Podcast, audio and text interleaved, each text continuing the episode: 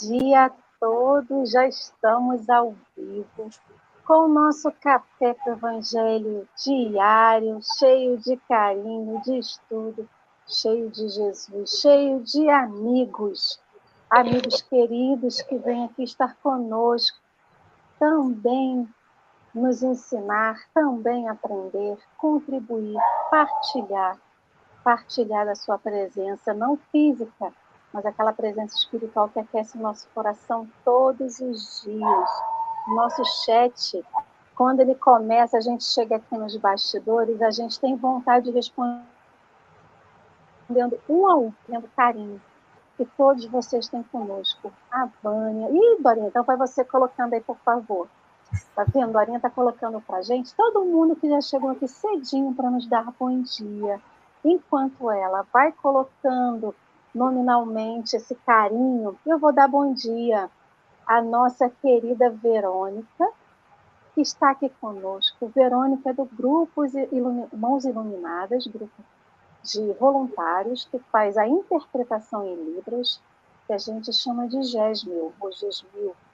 Enfim, a gente agradece a esse grupo tão querido que está aqui ó, com a gente toda segunda-feira, sexta, e nos nossos estudos do Livro dos Espíritos, às quintas. Verônica, seja bem-vinda, vovó. Eu vou dar bom dia também à nossa amiga Toralice, o sorriso iluminado do Café com o Evangelho. Bom dia, amiga. Bom dia, queridos amigos. Começando mais uma semana juntos aqui no café, sempre tão bom, tão gratificante. Quero deixar um abraço apertado, como dizia nossa amiga Bárbara, né? um esmaga-abraço bem apertado para todos vocês, que a gente possa nutrir, cada um de nós possa se nutrir de tudo aquilo que a espiritualidade vai nos oferecer hoje, né? Das inspirações, das vibrações elevadas, para que essa semana seja de muita paz, de muita atitude no bem em tudo aquilo que a gente vem aprendendo aqui.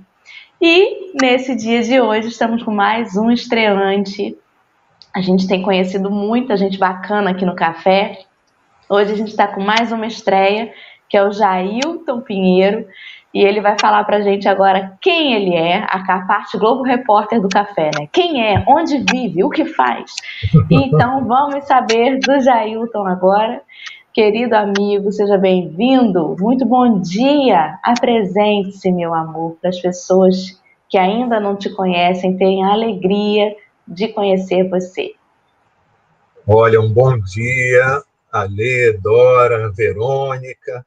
É um prazer estar aqui no Café com o Evangelho. E eu costumo dizer o seguinte: eu gostei dessa questão do nome, né, do Café com o Evangelho, porque, como dizem que o café da manhã é a principal refeição que a gente tem que fazer no dia, então nada melhor do que ter qualidade também, né? E sendo com o evangelho, eu acho que é o melhor alimento que podemos ter para iniciar o nosso dia. E estou vendo aqui, né, que a, o pessoal chega cedo mesmo, né? Esse pessoal acorda cedo e quer se alimentar bem. Então sejam bem-vindos todos aí que estão nos acompanhando. Eu é, moro aqui no Rio de Janeiro, na capital. É, nasci aqui mesmo, né? Sou carioca da gema, como o pessoal fala, né? É, espírita, eu não nasci espírita, eu não sou espírita de berço, né? Como se fala.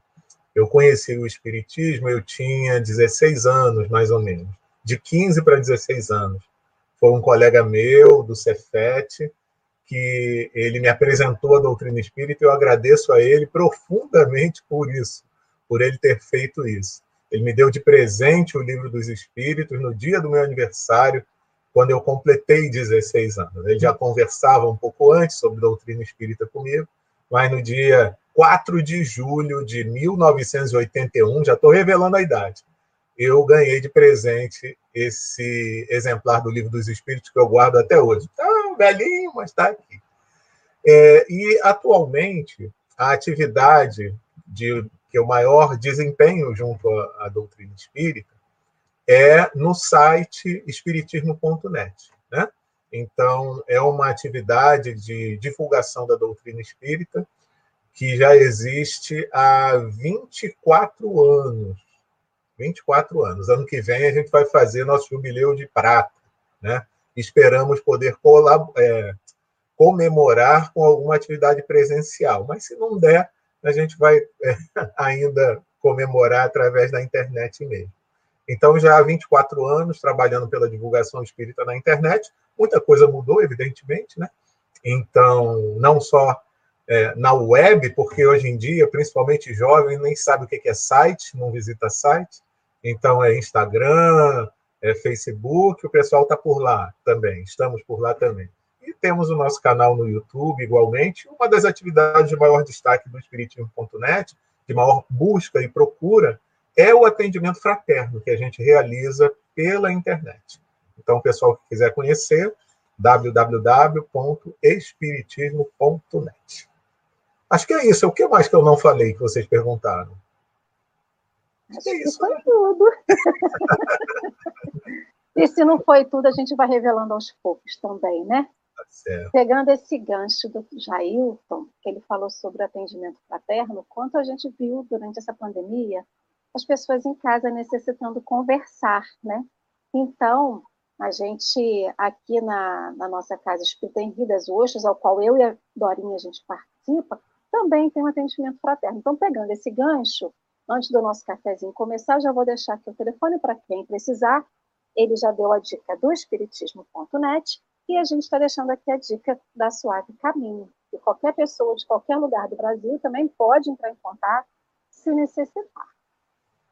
Jailton, mais uma vez, seja muito bem-vindo ao nosso cafezinho. Esse cafezinho que é servido aqui a quatro, de uhum. rosto, e a milhões nos dedinhos que ficam aqui no chat com a gente. Então, hoje continuaremos o estudo de Mateus, do capítulo 5, versículo 16, que já começamos alguns dias atrás, então a gente está dando é, continuidade para quem chegou aqui hoje, vai falar assim, Alessandra, Dorinha, o que, que o café faz? O que, que o café estuda? Então, nós estamos, já acabamos o estudo do livro dos, do Evangelho segundo o Espiritismo no finalzinho do ano e iniciamos o estudo desse livro aqui da FEB, que são comentários de Emmanuel sobre o Evangelho de Mateus. Esse aqui é um livro que vai demorar um cadinho mais para acabar, então, é um livro que a gente vai estudando devagarzinho, versículo a versículo. Aí vocês vão falar assim, mas a gente precisa do livro. Não, vocês não precisam do livro. Diariamente, a Dorinha, a sua toda essa, essa delicadeza, coloca lá no Instagram, no Facebook, do Café com o Evangelho, o texto que vai ser lido no dia seguinte. Então, a gente pode pegar antes na internet, às vezes a gente tem um livro dentro de casa, também pode acompanhar por um outro livro, que é o livro de referência onde foi publicado. Porém, com auxílio da internet, como o próprio Jailton falou do trabalho dele, a gente tem todos os textos que a gente estuda aqui no nosso cafezinho. Então, o texto de hoje, ele está, né, a leitura que a gente vai fazer hoje é de um texto que está no Reformador, mas que também foi publicado com algumas, é, o do Reformador foi publicado com algumas é, pequenas é, alterações. Alterações. Alterações. Eu queria achar uma palavra melhor, mas ele também está lá no livro Palavras de Vida Eterna, ou seja, a mensagem está aí para todos nós. E antes da gente começar o nosso estudo, eu vou convidar o nosso irmão Jailton para fazer a nossa prece inicial, por favor. Ok. Então vamos lá. Vamos pedir nesse momento ao Mestre Jesus, nosso querido amigo, que possa abençoar a nossa reunião, o nosso café com o Evangelho dessa manhã de segunda-feira.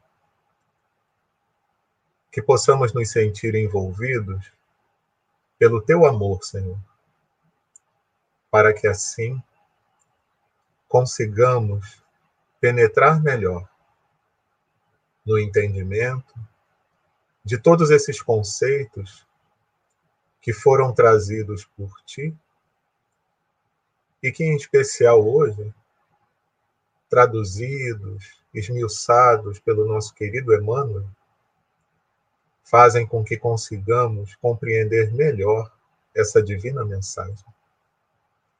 Abençoe esse momento, Mestre. Abençoe o lar de todos que aqui se encontram, vinculados a esse estudo. Que todos possam se sentir pacificados, harmonizados, para seguirem adiante nessa jornada terrena, que às vezes é árdua, às vezes é dura, mas que é necessária ao nosso crescimento espiritual.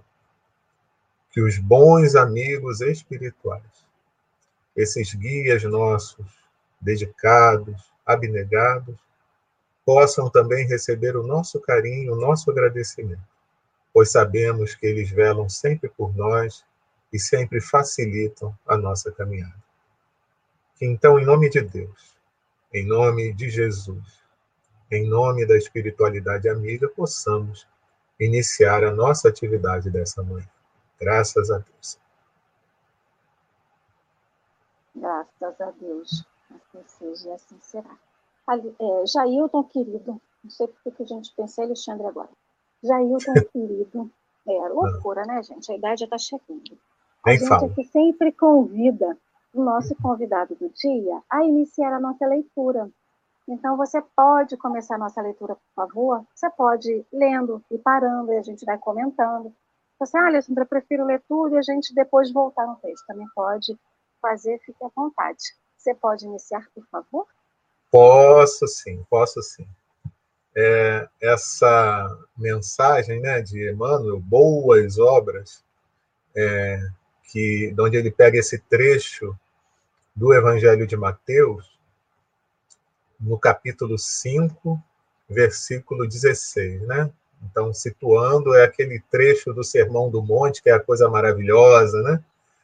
Até Gandhi diz que se não ficasse nada, só sobrasse o Sermão do Monte, nada teria sido perdido. É, e uma coisa interessante, que quando é, o, os nossos amigos da FEB, né? É, em especial o nosso amigo Saulo César, resolveu organizar essa coletânea do Evangelho por Emmanuel, é, e nós estamos aqui, né, estudando o Evangelho de Mateus, a gente conseguiu descobrir coisas assim fantásticas, que é o, seguinte: o quanto que em alguns momentos, em alguns versículos, Emmanuel se debruçou ainda mais. Então a gente fica pensando, nossa, em um versículo a gente consegue é, fazer uma, uma reflexão, né? E aí a gente percebe que, por exemplo, em Mateus 5,16, tem mais do que uma mensagem. Emmanuel conseguiu extrair desse pequeno trecho informações valiosas e reflexões que servem para o nosso dia a dia, porque, amigos, evangélico, evangelho é prática, né? Não é só uma mensagem de admiração pura e simples, mas é algo que a gente pode colocar em prática e deve colocar em prática no nosso dia a dia. Então, esse versículo 16 do capítulo 5 de Mateus nos diz assim: Da mesma forma, brilhe a vossa luz diante dos homens, para que vejam as vossas boas obras e glorifiquem vosso Pai que está nos céus. E Emmanuel começa dizendo o seguinte: Brilhe a vossa luz, disse-nos o Mestre, e muitas vezes julgamos-nos unicamente no dever de buscar as alturas mentais. E suspiramos inquietos pela dominação do cérebro. Contudo, o Cristo foi claro e simples no ensinamento. Brilhe também a vossa luz diante dos homens, para que vejam as vossas boas obras e glorifiquem a vosso Pai que está nos céus. Vamos dar uma paradinha, né? De repente, assim, aos pouquinhos, a gente consegue é, ir mastigando assim um pouquinho mais a mensagem, né? O que eu acho interessante no Emmanuel é que ele costuma usar as palavras é, de uma forma bem medida, né? Então, eu achei interessante porque ele não despreza a questão de utilizarmos a nossa inteligência, de utilizarmos o nosso intelecto, né? Afinal de contas, se nós temos essa possibilidade que foi concedida por Deus, não é como alguns brincam, né? Só para ficar equilibrado ali na cabeça, o cérebro, ele precisa ser utilizado também, né? Ele foi feito para ser utilizado.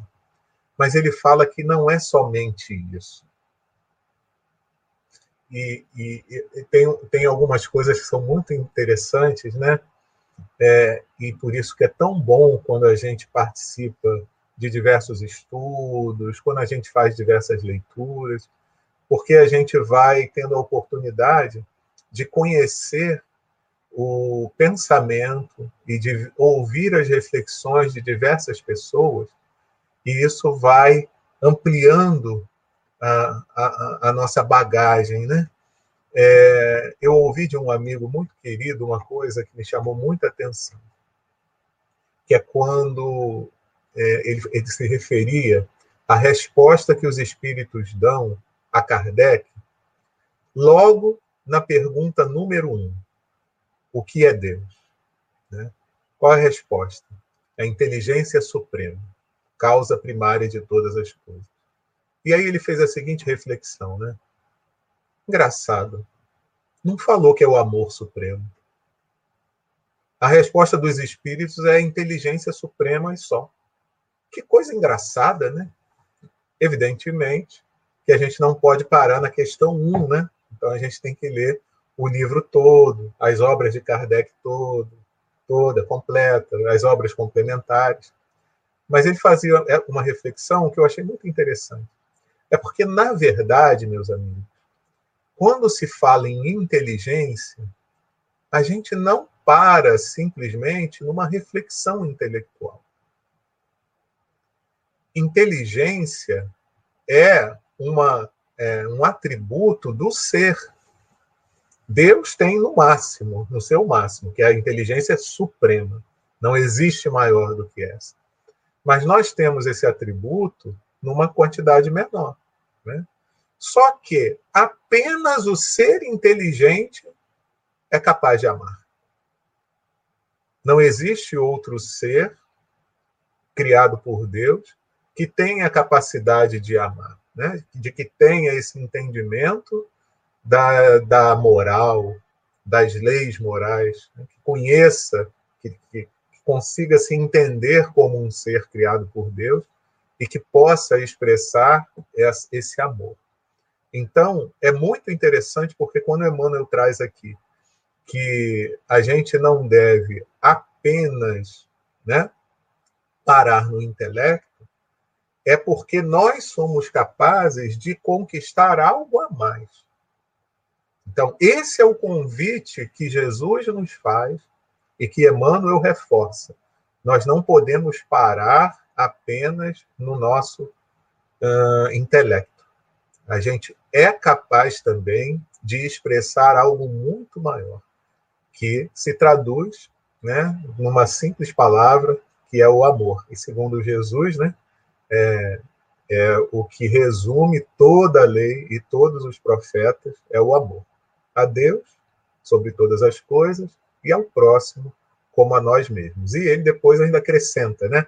Ame, mas ame como eu vos amei. Então ele deu até o exemplo como é que a gente tem que fazer, porque o nosso amor às vezes ele fica meio é, nublado, né? Ele fica meio mesclado com paixão, com sentimentos estranhos que a gente vai coletando ao longo da, da caminhada, né? Para depois ter que jogar tudo fora, né? É um trabalho que a gente tem de carregar um monte de coisa aqui, depois a gente percebe que não vai nos servir para, para o futuro, né? Então, eu acho que é muito interessante a gente buscar se lembrar disso. Nós fomos criados por Deus, somos os seres inteligentes da criação, como os espíritos respondem a Kardec, né? O que, que são os espíritos, né? São os seres inteligentes da criação. Mas esse ser inteligente é o único que é capaz também de amar. Então, a gente precisa ir além. Eu acho que para uma primeira reflexão, tá bom. Agora eu deixo para vocês também contribuírem aí.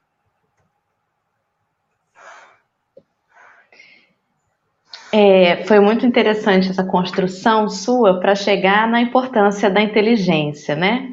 E a gente lembra, quem já tem algum tipo de introdução ao estudo do Espiritismo, já deve ter ouvido falar, porque repete-se bastante, das asas importantes para esse movimento ascensional, que é a asa do intelecto e a asa da moral.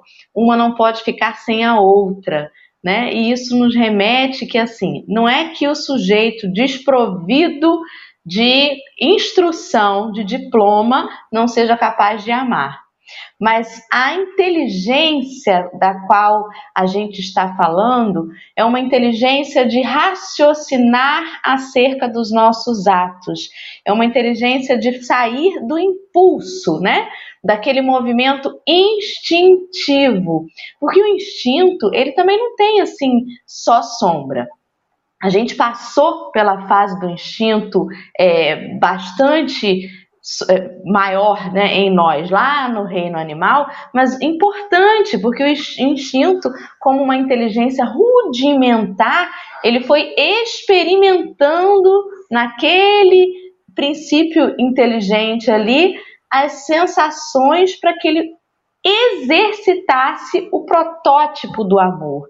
Então a gente vê, óbvio, né, que a mamãe onça cuida dos seus filhotinhos ali, não porque ela saiba o que é o amor sobre eles, mas aquele instinto de proteção é o início de um exercício para que ela tome conta ali dos seus filhotes, né? Diferente do homem, a, a onça, quando o filhote já está na idade, ela diz assim: vai caçar agora, agora caça seu rumo. E o homem não. Às vezes o filhote do homem já está na idade, mas está sentado no sofá, né?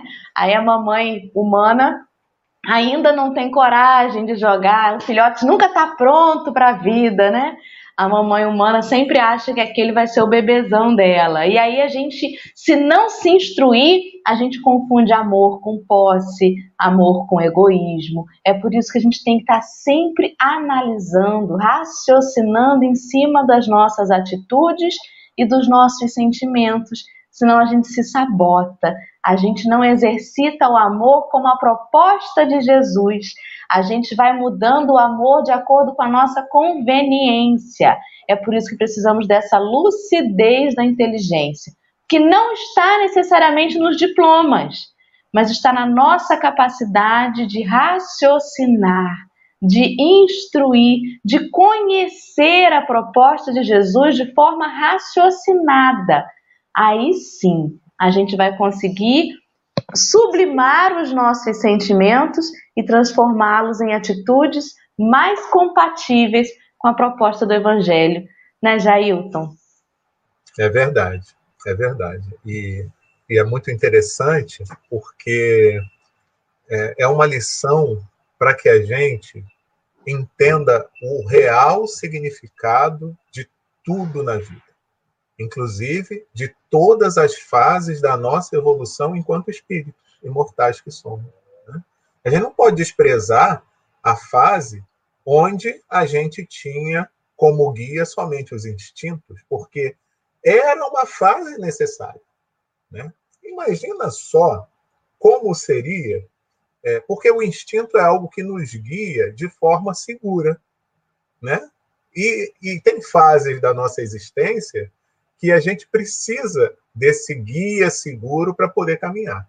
Aí a gente faz a comparação com uma vida puramente material que vai do berço ao túmulo. No início, quando é bebê, quando é criança, pessoal aí que é mãe, que é vó, né? É, a criança pode se virar sozinha? Não. Ela precisa ter um guia seguro, que é o pai, que é a mãe. Então, precisa de uma condução segura que a gente pode comparar como sendo esse instinto. Né? A partir de um determinado momento, eu já começo a oferecer àquela criança as possibilidades de escolha. Mas é total? Não, ainda não. É parcial e ainda é orientado. que é essa nossa fase atual, né? A gente já tem a possibilidade de escolher, mas ainda não podemos abrir mão dos nossos guias espirituais, do nosso anjo guardião, porque senão vai dar ruim, como se diz por aí, né? vai dar problema. Então a gente tem que ter atenção a isso. Então é valorizar todas as fases, nós precisamos disso. Até que um dia, como um espírito mais evoluído, perfeito, a gente não precisa, né, de tanta orientação e de tanto tanto guia, né? Que é quando a gente já está numa fase mais adulta, uma fase mais madura, comparando com a vida material. Então, é muito importante que a gente valorize todas essas fases, como Jesus falou, né? É, e que Kardec tirou um capítulo especial do Evangelho segundo o Espiritismo para poder estudar, que é não vim destruir a lei. Porque quando algo efetivamente é divino, ele pode ser trazido na época que for, mas ele nunca perde o valor. Então, Jesus veio valorizar a lei que tinha sido trazida na época de Moisés. Então, essa cultura na qual nós estamos imersos, né, que é a cultura judaico-cristã, ela tem um valor imenso, porque muitas das informações que foram trazidas, evidentemente, como acontece em qualquer religião, existem enxertias humanas, né? Mas tudo que é divino, ele se mantém e deve ser respeitado da mesma forma que a gente precisa respeitar as fases da nossa caminhada evolutiva, porque isso foi o planejamento que Deus fez, então é perfeito, é divino. Né?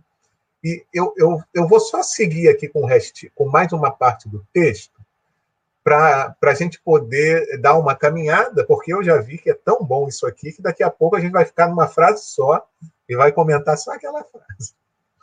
Porque ele continua dizendo exatamente isso, Emmanuel, né? Não apenas, e olha que legal Emmanuel, é, Emmanuel tem algumas coisas que são muito interessantes. É, uma das coisas que eu gosto muito é quando ele usa os imperativos. Aqui não tem, né? Mas quando ele usa os imperativos, eu presto atenção. Opa, ele está dizendo que a gente tem que se portar de uma determinada maneira. Vamos prestar atenção. E aqui ele frisa e repete alguns conceitos para que a gente não tenha dúvida do que ele esteja falando.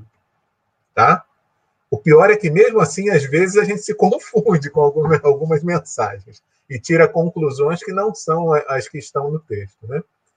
Que ele repete aqui as palavras apenas, somente, só, para que não tenha dúvida. Ele diz assim: não apenas pela cultura intelectual, não somente pela frase correta, nem só pelo verbo flamejante, não apenas pela interpretação eficiente das leis divinas, não somente pela prece labial apurada e comovedora, nem só pelas palavras e pelos votos brilhantes. Então, aqui, é, ele não está desprezando tudo isso que ele está colocando após o apenas, após o somente.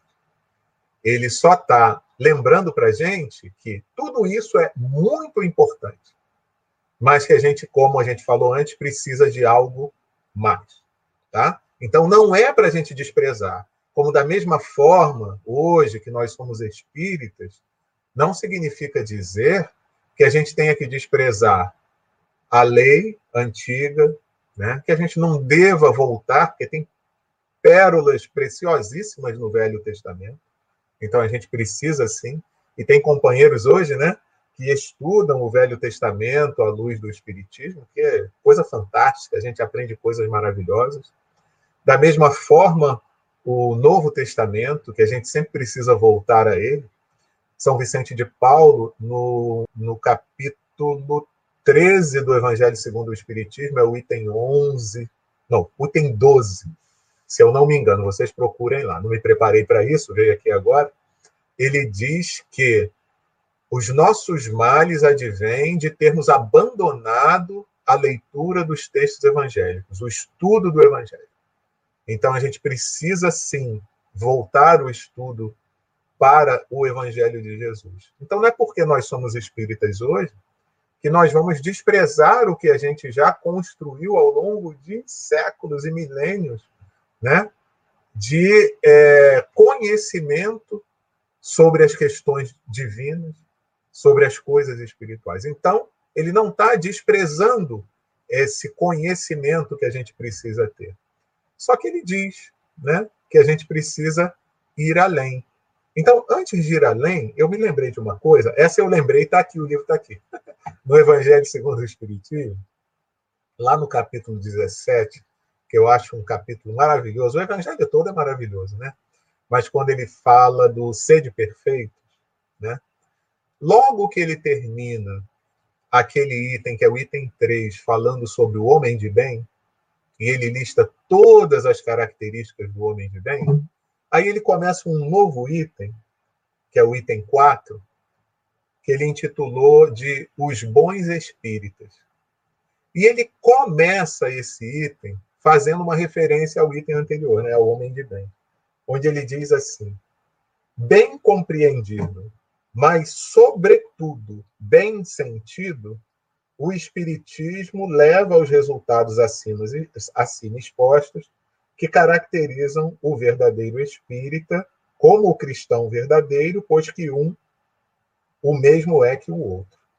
Então, olha que interessante. Bem compreendido, mas, sobretudo, bem sentido. Então, esse é o convite que a doutrina espírita nos faz. Para eu conseguir alcançar todas aquelas características que Kardec traz como sendo o homem de bem, né? E no final ele até diz: não é tudo isso, não, mas é o que a gente consegue entender hoje em dia do que seja um homem de bem. Vai atrás dessas que vocês já estão no caminho, né? Para conseguir as demais que um dia chegarão. Então, é, a gente precisa entender isso a gente precisa compreender primeiro, porque se a gente não entender, como é que a gente vai atrás de conquistar algo que a gente entendeu que seja o correto? Né? Então, é por isso que a gente tem a inteligência e precisa usar do nosso raciocínio, e é por isso que o Espiritismo né, é, fala da fé raciocinada. Então, a gente precisa sim. Só que ele diz que bem compreendido, mas sobretudo bem sentido, que é o que Emmanuel nos convida aqui a buscar interiorizar aquele entendimento e transformar aquilo em obras ou em frutos. Então, o que, que acontece? A gente não pode ficar simplesmente na fase da semente. Olha que legal, a semente ela tem é, contém todo o potencial para se transformar numa árvore. Né? E quando Deus nos cria, ele nos cria com todo o potencial para que a gente se transforme num espírito puro. Mas eu tenho todo esse potencial. Eu vou ficar semente para o resto da vida? Não, né? Então eu preciso trabalhar isso, buscar me desenvolver para que eu possa me transformar e, em algum momento, né, ao longo da nossa existência, porque também não, não preciso esperar ser espírito puro para produzir alguma coisa de bom, né, gente? Eu vou fazendo isso ao longo do caminho. Tem momentos que eu vou produzir coisas boas e coisas ruins ao mesmo tempo. Porque nós somos. Né, não tem a fase de sombra e luz? Sombra e luz. A gente sempre está nessa fase. Já desperta, já consegue produzir alguma coisa boa, mas de vez em quando dá uma escorregada, cai aqui, cai ali. Por isso que a gente precisa do guia para dar como orientado, ó, vai por esse caminho aqui, meu filho. E você ainda não está sabendo muito bem caminhar com segurança total. Vamos devagarzinho que a gente chega lá. Então, é muito importante que a gente se lembre disso. Não desprezar aquela parte que é importante na nossa construção enquanto espíritos imortais. Então, tudo isso que ele falou aqui, né? É, cultura intelectual, falar bem, né? interpretar as leis, fazer aquela prece maravilhosa. Então, tudo isso é importante, porque vocês já pararam para pensar? Mesmo quando a gente não tem um sentimento muito elevado, né? Essa fase que a gente está agora, estou falando por mim, tá, gente? Pode ter gente aí que tem um sentimento divino e maravilhoso, então tá ótimo. Mas quando você, pelo menos em alguns momentos, você consegue se concentrar, você consegue buscar um momento de elevação, e você expressa isso em palavras, né? Expressa isso é, no, numa prece, você consegue tocar o outro. Né? Então, isso também é importante. Mas o convite também é que, às vezes, mesmo sem palavra nenhuma, mas pelas nossas ações, a gente consiga sensibilizar ainda mais. Né? Estou falando demais. Vamos lá, agora é você. Quando você, Emmanuel chega e fala aqui, né, não apenas pela cultura, e vem dando todo esse. mostrando para a gente que tem um outro lado da caminhada, ele não está desprezando essa cultura intelectual que a gente adquire, porque isso é inerente à nossa sociedade, à lei de sociedade ao qual a gente vive. Mas ele está dizendo para a gente que todo aquele que não teve a mesma oportunidade também tem as mesmas potencialidades. A gente sempre fala aqui no café, principalmente eu que, que lido com a educação ambiental, a gente na educação ambiental, a gente diz que tem educação não formal. No processo educacional, né? O processo educacional formal é aquele que nós, quando bebezinhos, criancinhas, entramos numa escola e só saímos depois, e tem todo aquele processo da escola.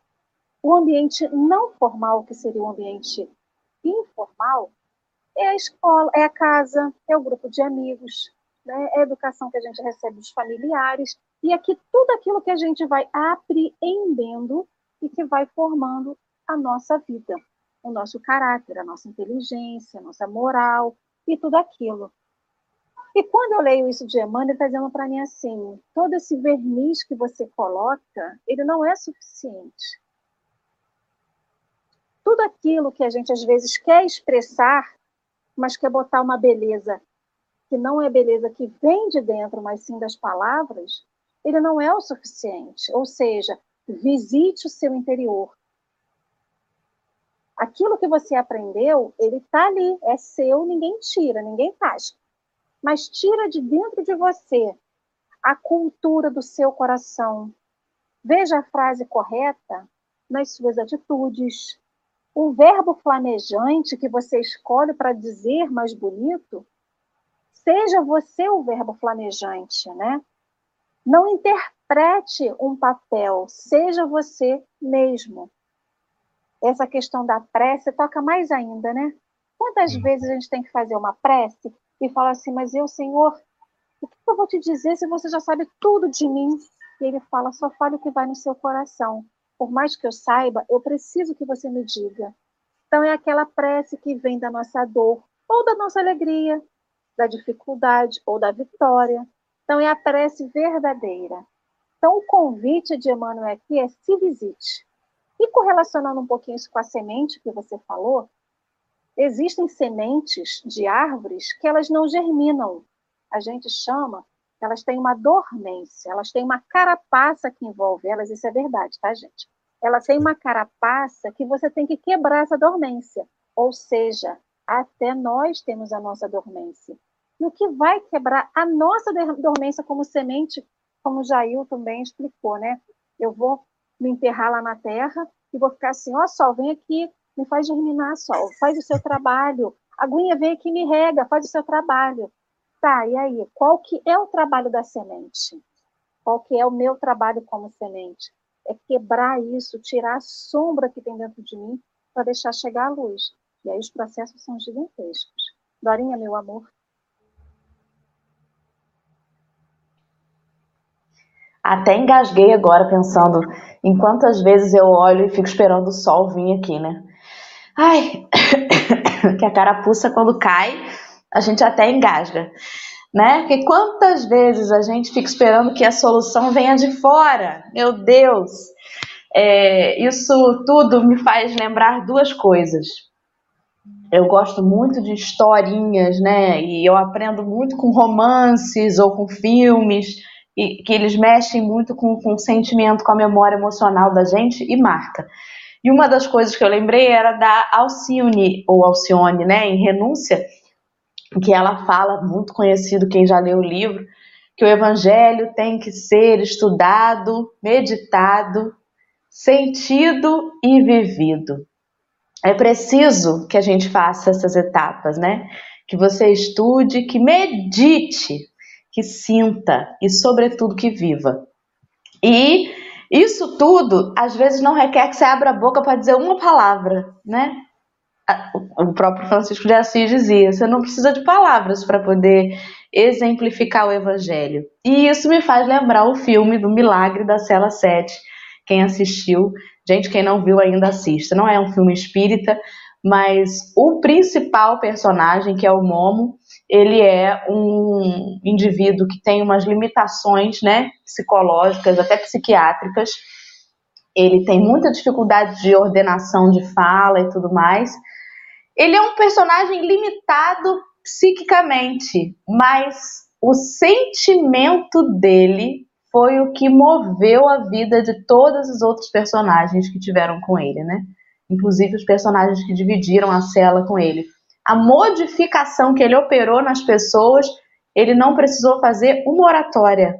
Foi baseado no sentimento dele, na, na, na sinceridade com que ele lidava com as pessoas, oferecendo só o amor, porque era só o amor que ele tinha para oferecer. E eu acho que a grande mensagem é essa. É você não só não esperar vir de fora a mudança, mas, sobretudo, não deixar que o meio externo te influencie a ponto de você não conseguir influenciá-lo. Às vezes a gente diz assim: ah, eu reagi assim porque Fulano também veio de sopetão comigo. Mas cada um oferece o que tem. Se você ainda reage com desamor, é porque ele ainda não está bem trabalhado dentro de você. Como a história do escorpião, né? Marcelo Turra contou esses dias aqui. Quem não ouviu ainda, quem já ouviu, paciência, vou repetir a história. É, do sujeito que botou a mão no lugar, o escorpião mordeu. Aí ele tirou a mão, botou de novo para tirar o escorpião dali, né? O escorpião estava passando algum perigo. Ele botou de novo, o escorpião mordeu de novo. E aí perguntaram assim: Mas você é doido? Você não já viu que, que ele vai te morder toda vez que você botar a mão ali para salvar ele? Deixa ele morrer. E ele dizia assim: A natureza dele é me picar, me agredir. A minha natureza é ajudar. Qual que é a nossa natureza? O que está naturalmente dentro da gente, né? O que, que é natural de mim? Às vezes ainda não é natural agir com amor. É por isso que eu preciso estudar, para me conhecer, para me perceber, saber em mim o que está natural, o que, que é a minha primeira, meu primeiro impulso, para que eu possa então sublimá-lo. Não reprimir, assim, não fingir que eu não sou mais aquilo, mas acolher. Olha, naturalmente eu ainda não sou essa flor toda que se cheire, mas eu já sei disso, então eu posso fazer um esforço para na hora que eu for pega de surpresa eu poder oferecer algo melhor, né? Acho que é isso. Com certeza. Olha, você me fez lembrar agora, com essa história, uma outra história, que eu não sei onde é que ela se encontra, não. Mas eu sei que eu ouvi em algum momento na vida, né? E que eu achei muito interessante, que era aquele pregador do evangelho em praça pública, que é, o pessoal via ele falando sobre Jesus e tal, mas ninguém parado para assistir, né? Até que chegou alguém e falou para ele assim: Você ainda não percebeu que ninguém quer saber dessa mensagem? Por que você não desiste de ficar aqui? Não tem proveito nenhum ele. Se eu, se eu parar de falar sobre o evangelho, os outros é que terão me convencido de que eu estou errado. E eu sei que eu estou certo, então eu vou permanecer aqui. Né? Até que após um tempo começou a aparecer gente, se juntar, fazer aquela aglomeração que era possível naquela época, gente. e agora e ele continuou com a sua pregação, né? Então, é, nós estamos convencidos do poder do amor, e aí prossegue. É porque às vezes a gente desiste fácil, gente, de certas coisas. A gente tem que parar para prestar atenção nisso. Aí Emmanuel prossegue assim: é indiscutível. Rapidinho, deixa eu só Opa. responder, Elinor, porque às vezes a gente perde o fio da meada. Elinor, certo. o filme que a Dorinha falou é O Milagre da Cela 7. Ele está disponível ah. lá no Netflix. Eu ia lembrar isso, a gente já está com 45 minutos de live. Vamos continuar a leitura, Jair, por favor. Vamos lá. De repente, eu vou fazer até o seguinte agora: eu vou ler até o final e aí a gente faz os comentários em cima desse trecho final. Tá bom? Então vamos lá. É indiscutível que não podemos menosprezar a educação da inteligência. mesmo porque a escola, em todos os planos, é obra sublime com que nos cabe honrar o Senhor. Mas Jesus, com referência, com a referência, convidava-vos, convidava-nos ao exercício constante das boas obras, seja onde for, pois somente o coração tem o poder de tocar o coração. E somente aperfeiçoando os nossos sentimentos conseguiremos nutrir a chama espiritual em nós, consoante o divino apelo. Com o amor, estimularemos o amor. Com a humildade, geraremos a humildade. Com a paz em nós, ajudaremos a construir a paz dos outros. Com a nossa paciência, edificaremos a paciência alheia. Com a caridade em nosso passo, semearemos a caridade nos passos do próximo. Com a nossa fé, garantiremos a fé ao redor de nós mesmos. Atendamos, pois, ao nosso próprio burilamento, porquanto apenas contemplando a luz das boas obras em nós é que os outros entrarão no caminho das boas obras, glorificando a bondade e a sabedoria de Deus. Ah, esse irmão é tão bom, né?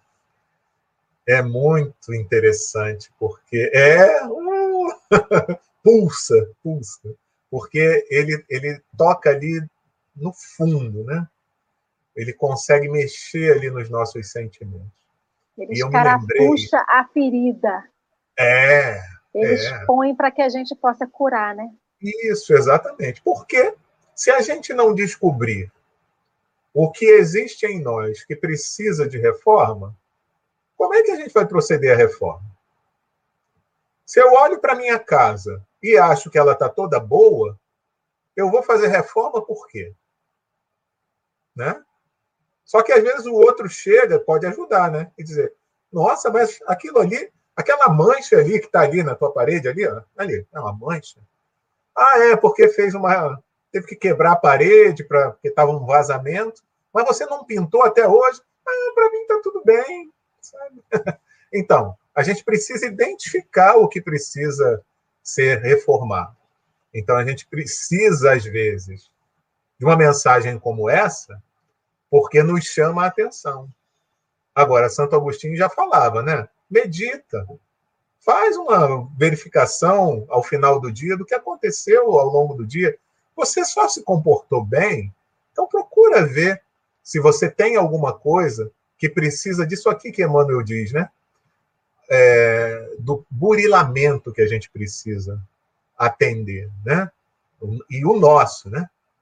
Porque às vezes a gente fica é muito bom para identificar o defeito dos outros, né? Fala, é bom de falar dos defeitos dos outros, né? Hoje em dia nas redes sociais, então, nossa, como a gente repete aquela cena do atirar a pedra. Jesus, meu Deus, ele deu tanto essa orientação para a gente, né? Você está sem pecado, atira a primeira pedra. Mas a gente tem pecado que não acaba mais e continua atirando tudo quanto é pedra. Não aprendemos a lição e ao longo de séculos a gente ficou malhando Judas, gente. Nossa, que coisa desagradável que foi isso. Como a gente, quantos anos a gente ficou malhando Judas? A gente só observando os defeitos dos outros. Então, não que a gente vá fechar os olhos ao que seja errado, mas que pelo menos eu pare e pense: não, mas eu também tenho esse, essa dificuldade. Então, Jesus recomendou o quê? Que eu guarde a minha pedra e que eu procure antes corrigir os meus próprios defeitos. Eu não vou fechar os olhos ao mal, porque eu vou identificá-lo e eu vou procurar não fazer aquilo que eu estou considerando errado. Né? Tem uma mensagem no Evangelho, acho que é o capítulo 10, que fala dos bem-aventurados os que são misericordiosos. Quando um, um espírito lá, que eu não vou lembrar mais qual é, gente, me desculpem, nem vou lembrar o item, que ele fala da indulgência, ele fala exatamente isso, que uma das coisas que se espera de quem critica muito o outro é que ele não é, tenha aquele erro que ele diz que o outro está fazendo, está né? Tá cometendo. Né? Mas normalmente não é bem assim. A gente atira a pedra tendo pecado. Então a gente tem que tomar atenção é, em relação a isso. Porque a gente diz, né, como ele, ele procura aqui dizer, né? É, a gente reclama às vezes que o mundo está sem paz, sem segurança, sem amor. Só que parece que a gente fica esperando, né, que nem a semente, que os outros façam que esse mundo seja assim de paz, de amor. Às vezes a gente espera até que o governo faça isso. Né? É o governo que tem que fazer isso tudo para mim, garantir a minha segurança, garantir a paz, garantir o amor. Gente, quem garante isso tudo somos nós, é o conjunto da sociedade. É fazendo o que Emmanuel está dizendo aqui. Praticando o amor, praticando a humildade, tendo paz, paciência. É, tem aquela frase, né, de que é, seja você a mudança que você quer ver no mundo, né? Então, a gente precisa fazer a nossa parte para a transformação do, do mundo. E o detalhe é que é, quando a gente age, ou procura agir, é, com esforço, né, gente? Porque não é fácil. A gente não é todo esse patamar de virtudes que a gente costuma praticar. Aí existe até uma diferença, né? Tinha um amigo meu que falava isso também, que eu achava sensacional. Nós estamos na fase da prática do bem. Nós não agimos no bem.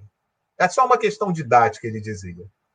Quando a pessoa age naturalmente no bem, é porque ela já conquistou a virtude do amor, na sua plenitude.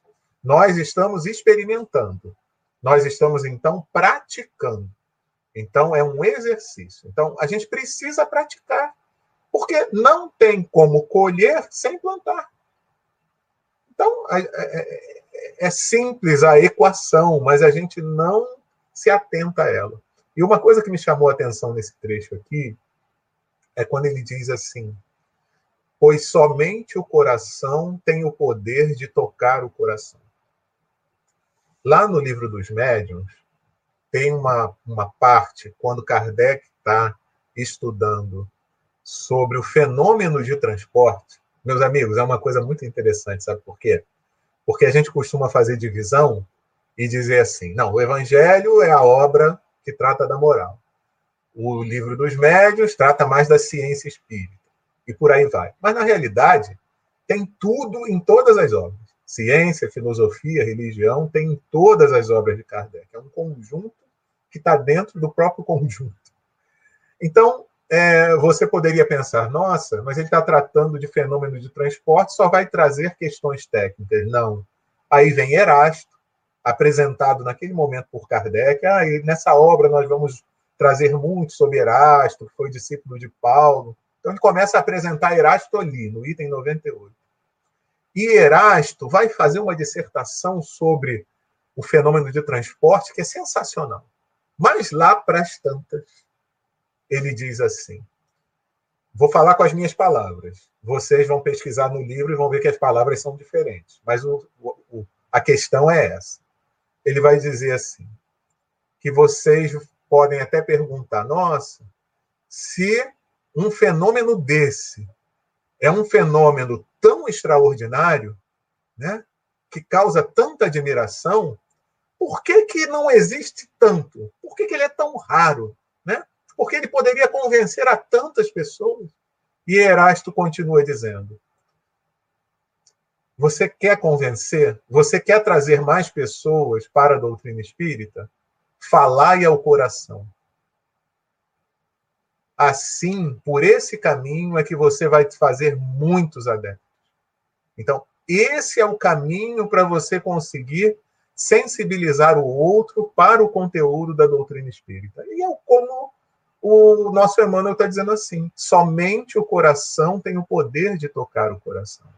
Agora, tem uma coisa muito legal que Erasto faz lá, e que é o que Emmanuel está dizendo aqui também. Nem Emmanuel, nem Erasto estão desprezando o, o, a questão intelectual, a questão é, da reflexão, a questão é, da pesquisa espírita. Ele depois ele conclui. Mas como para algumas pessoas o fenômeno é que vai fazer com que eles venham para a doutrina, que pelo menos quando vocês se preocuparem em trabalhar na pesquisa espírita, façam isso com muito cuidado, porque ele diz: o fenômeno de transporte é um dos que mais estão sujeitos à fraude. E muita gente pode imitar. Então, que pelo menos quando vocês fizerem isso, vocês façam com critério e com um, uma garantia de que não tem fraude, né? E, mas veja só, ele coloca lá para gente, sem desprezar a pesquisa do fenômeno, que o que mais arrebanharia, se a gente pudesse usar essa palavra, é, adeptos ao espiritismo, é falar ao coração. Então, eu acho, meus amigos, finalizando aqui, que eu já falei demais, que Emmanuel, ele pede isso ele pede esse algo a mais de nós, né? Que a gente consiga se trabalhar, né? Então ele convida a gente a esse burilamento e mesmo com dificuldade, mesmo sentindo que tem muita coisa ainda em nós que precisa ser transformada, que a gente possa ofertar esse sentimento de amor, o pouco da virtude que a gente já conseguiu é, conquistar, que ela possa ser compartilhada nas nossas ações, no dia a dia, porque a gente vai se surpreender. A gente não, não aposta muito no amor e nas virtudes nas nossas ações do dia a dia, e a gente vai se surpreender, porque mesmo guardando as devidas proporções, né, não somos Cristo, não somos Jesus ainda, não somos um espírito puro, mas quantas almas, mesmo sem ser o próprio Cristo, conseguiram sensibilizar é, a muitos com a sua vivência amorosa e dedicada ao próximo. Acho que é isso, meus amigos. Então, vou fazer logo minhas considerações finais, que o relógio já está assim gritando para gente. Muito obrigada, Jailton. É, no fim, a gente tem que lembrar daquela frase conhecida, né? Leia todos os livros, utilize as melhores técnicas, especialize-se em toda e qualquer, em qualquer área mas ao tocar uma alma humana, seja só uma alma humana, né? Porque às vezes a gente sobe num patamar achando que a gente está, né, por cima da carne seca, e na verdade a gente tem que lembrar que o outro é nosso irmão. Então, queria agradecer a todo mundo do chat que participa bastante. A gente infelizmente não consegue muitas vezes fazer a troca, mas eu vou tentando sempre que dá colocar um ou outro comentário, porque são muito importantes para que a gente é, fique ainda mais engajado, né? Se sinta ainda mais em grupo aqui, apesar de estarmos só quatro na tela, eu tenho certeza que todo mundo se sente é, participando. Vou deixar agora as considerações finais para ler. Verônica, obrigada. Eu vou botar um comentário aqui, que é o da Josiane. Quando vocês estavam falando sobre tocar o coração do outro, ela falou: aqui no café vocês falam o nosso coração, gratidão. Na verdade, a gente só está aqui como instrumento de Jesus, porque quem toca no nosso coração é Jesus. A gente é só um instrumento dele.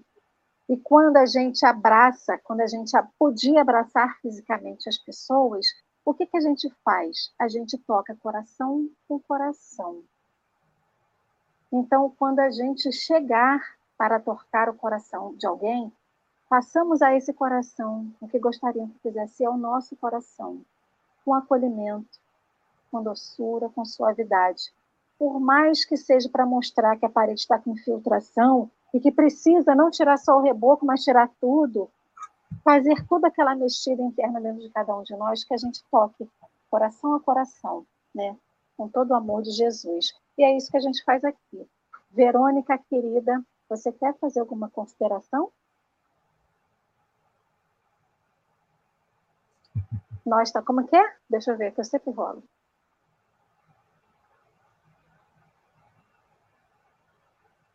Obrigado, Verônica, muito obrigado a todos que estiveram aqui conosco no dia de hoje.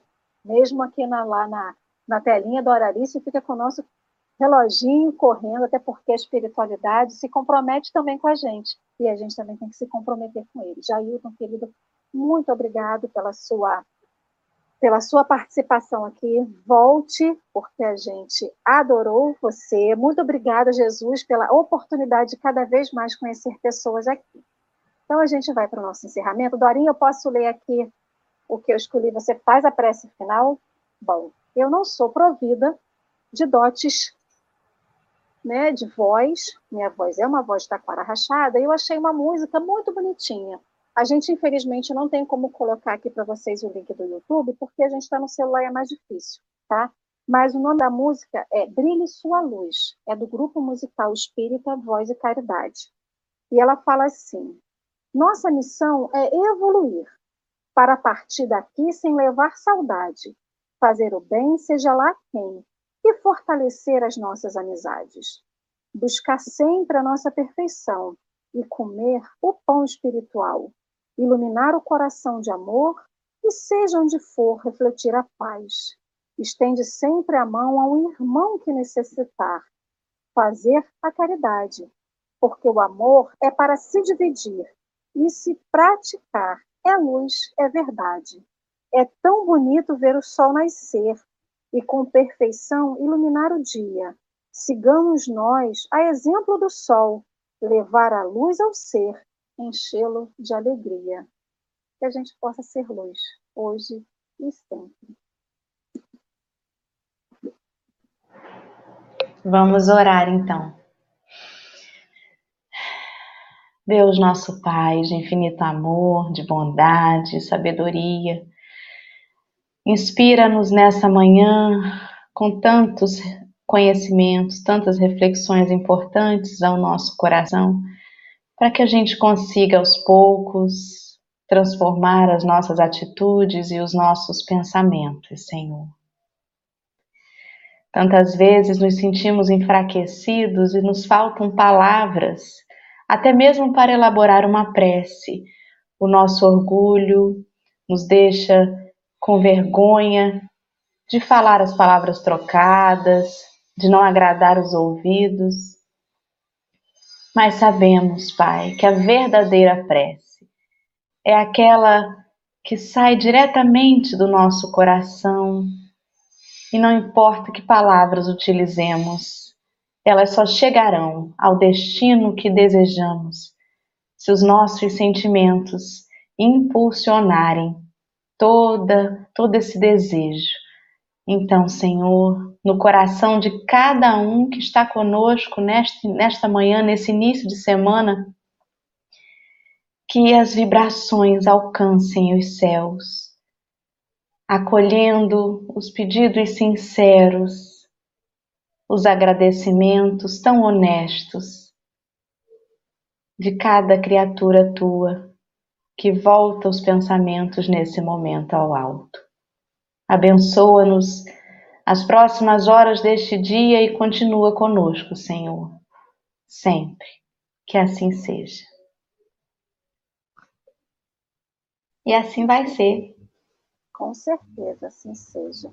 Um bom mês, um bom início de mês, um bom início de março para todos, um bom início de semana e que todos vocês fiquem com Deus, com Jesus, com essa espiritualidade amiga queridíssima. E amanhã teremos mais café aqui às sete horas da manhã. Jailton, querido, muito obrigado. Obrigado, Verônica. Eu obrigado, que agradeço. Desme. Obrigado, chat. Sempre é bom. Seja bem-vindo. A casa é sua. Obrigado, Dorinha. Beijo a todos.